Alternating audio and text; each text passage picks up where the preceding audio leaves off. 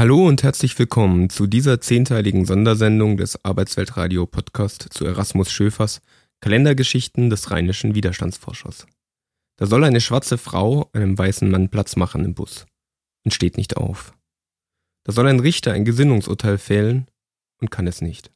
Da soll ein Soldat seinem Land absolut loyal dienen und veröffentlicht doch Dokumente über die staatlich angeordneten Verbrechen.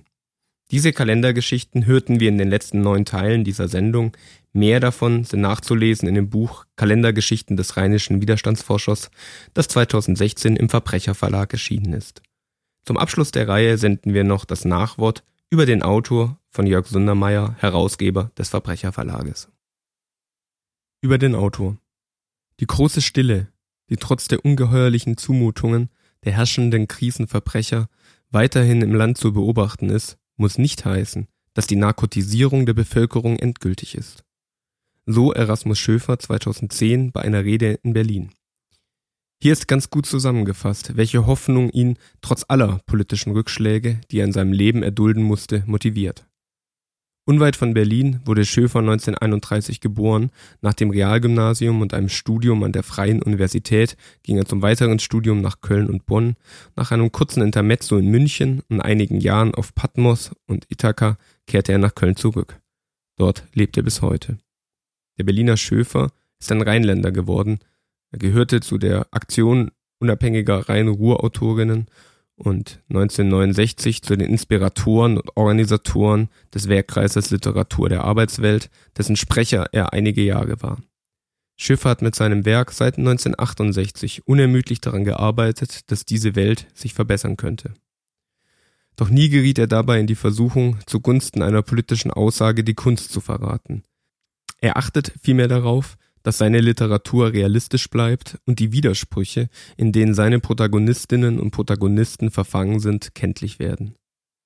David Salomon urteilt, die große Stärke der Romane Schöfers ist, dass alle in ihnen erzählten politischen und privaten Ereignisse aus dem Lebensalltag der Figuren erwachsen. Die Gespräche, die die Figuren miteinander führen, sind alltägliche Dialoge, in denen sich private mit politischen Hoffnungen mischen, Enttäuschungen artikuliert werden oder die Sprache versagt. Insbesondere mit seiner umfangreichen Roman-Tetralogie Die Kinder des Sisyphos, der in erster Band 2001 erschien und die 2008 abgeschlossen wurde, zeigt sich seine ganze Meisterschaft als dichtender Chronist seiner Zeit.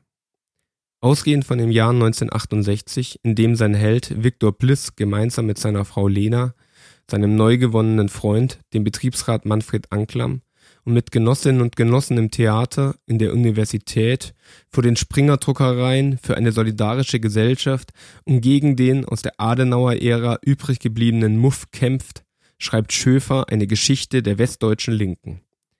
Armin Kulenda stößt zu dem erwähnten Trio hinzu, ein Sozialarbeiter, der später Zeitreporter wird, dazu Dutzende Nebenfiguren.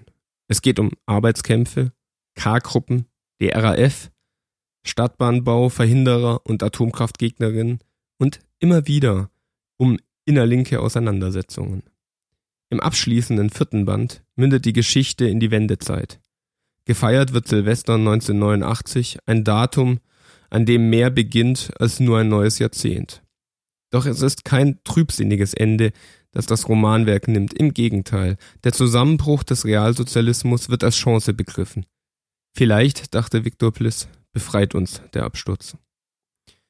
Die Romantetralogie wurde begeistert aufgenommen. Von allen deutschen Gegenwartsromanen, die ich kenne, ging mich keiner mehr an als dieser, meinte Walter Kaufmann. Dietmar Dart, Ilya Trojanow, Sabine Kebier und Volker Weidermann begeisterten sich und Karl-Heinz Braun konstatierte in der Frankfurter Rundschau, was Peter Weiß in den 70er Jahren mit seiner Ästhetik des Widerstands leistete, nämlich die fiktionale Darstellung der linken Geschichte der ersten Hälfte des 20. Jahrhunderts, das unternimmt Schöfer in seinem Roman für die zweite Hälfte. Den Feuilletons wurde die Tetralogie gewürdigt, viele Rundfunksender hoben ihren literarischen Wert hervor. 2008 schließlich wurde Schöfer der Gustav Regler Preis der Stadt Merzig und des Saarländischen Rundfunks für Die Kinder des Sisyphos verliehen. Inzwischen ist viel Wasser den Rhein herabgeflossen und der Literaturbetrieb hat, scheint's, Erasmus Schöfer wieder ein bisschen aus den Augen verloren. Sein dankbarer Leserinnen und Lesern jedoch haben ihn zu Ehren sogar eine literarische Gesellschaft gegründet. Inzwischen ist viel Wasser den Rhein herabgeflossen und der Literaturbetrieb hat, scheint's, Erasmus Schöfer wieder ein bisschen aus den Augen verloren. Seine dankbaren Leserinnen und Leser jedoch haben ihm zu Ehren sogar eine literarische Gesellschaft gegründet. Und noch immer finden seine Romane und seine inzwischen ebenfalls erschienenen gesammelten Aufsätze und Hörspiele viel Aufmerksamkeit, gerade bei jenen, die angesichts der derzeitigen politischen Lage zu verzweifeln drohen. Ihn widmet Erasmus Schöfer auch dieses kleine Vademecum, das zu seinem 85. Geburtstag am 4. Juni erscheint. Möge es viele seiner Leserinnen und Leser erfrischen. Jörg Sundermeier, Berlin, Mai 2016